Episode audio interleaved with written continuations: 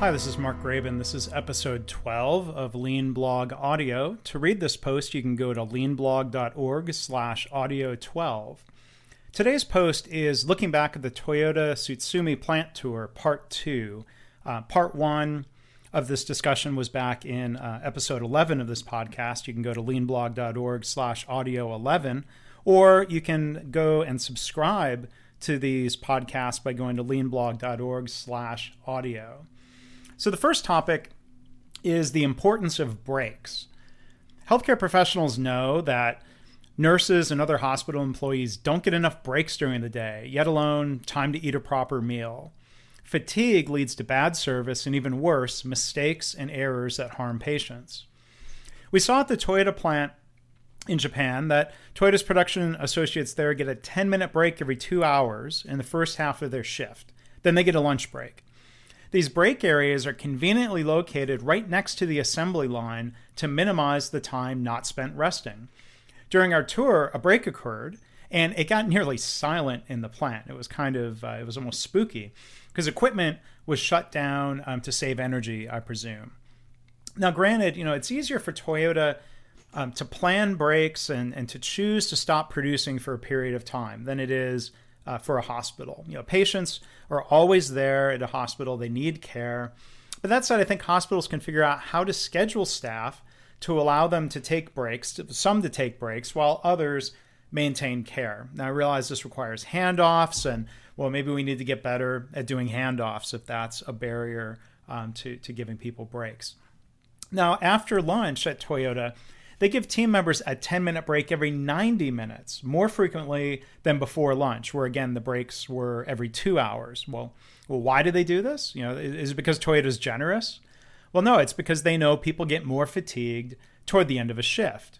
And you know, the healthcare visitors in our group were impressed with the care and attention that was placed on preventing fatigue uh, and defects or other problems. It's respectful to provide appropriate breaks, and it's smart business as it leads to better safety and quality, among other benefits.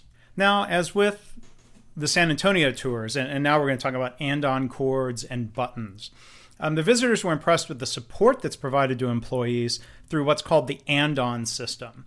Now, our tour guide described that when team members are falling behind or have any problem, it should be immediately identified by activating the andon system. And, and I wrote a post back in 2012 about andon cords and, and Toyota's culture. Um, if you go to leanblog.org slash audio 12, you can find a link and read that. Um, as we saw during our visit, a team leader comes immediately after the chimes sound and the andon board indicates where the problem is and who needs help. You know, the team leaders and team members wear baseball caps in that plant, which is interesting, uh, you know, compared to wearing hard hats in San Antonio. But as I wrote about last year, you know, Toyota is switching from the traditional andon cord that hangs above the line um, to yellow push buttons in many cases. You know, here at this plant, they had buttons that rolled along with the team members on their parts cart as they moved with the moving assembly line. The cart moves along with them. You know, the button seems like a very convenient mechanism for the team member to call for help. You know, in the final inspection area, they did have traditional andon cords since there are no parts carts moving along. And you know, the key principles that are consistent are to allow people to ask for help and then to respond immediately with support, troubleshooting, and problem solving as needed. There's a short video embedded in the post if you'd like to go um, see and hear a little bit about how Toyota describes their andon system. Here's that audio. And pulls the call switch beside the production line a chime sounds, and the number 26 on the andon lights up in yellow to inform the team leader that there's a problem at number 26 workstation. The team leader proceeds immediately to the site to investigate the situation and provide assistance. If the problem is solved within the prescribed section of the line, the team leader pulls the rope again. This turns the yellow light on the andon off letting all production workers know that the line is returned to normal.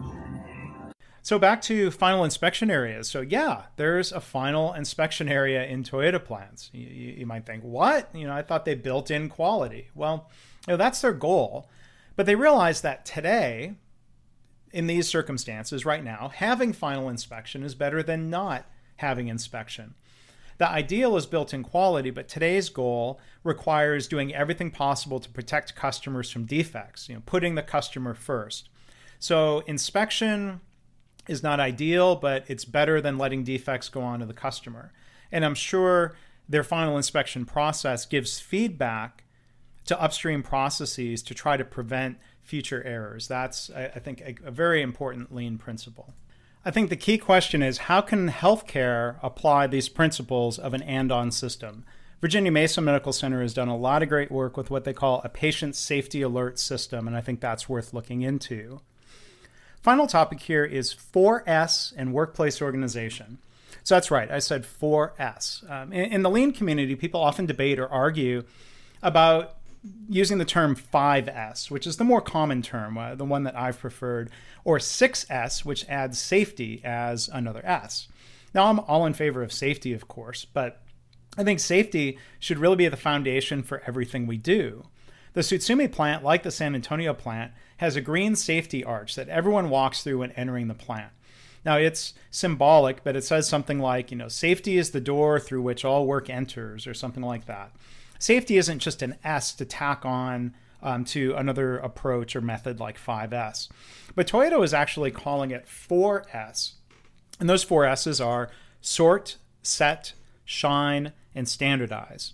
Our tour guide was asked about the fifth S, sustain, and she said something to the effect that, well, it's assumed that it will be sustained. And I think that probably means that the leaders at all levels work to ensure that sustainment. Now, I know the healthcare leaders, nurses, and physicians in our group realize that there are many great lessons to take away from a visit to Toyota. And the same has been true here in San Antonio. So I'd encourage you, even if you don't go all the way to Japan, if you can go uh, to Kentucky, uh, to Cambridge, Ontario, uh, to Georgetown, Kentucky, um, there are a lot of great opportunities um, to, to learn about lean and to see it firsthand and then talk about it and bring those lessons home.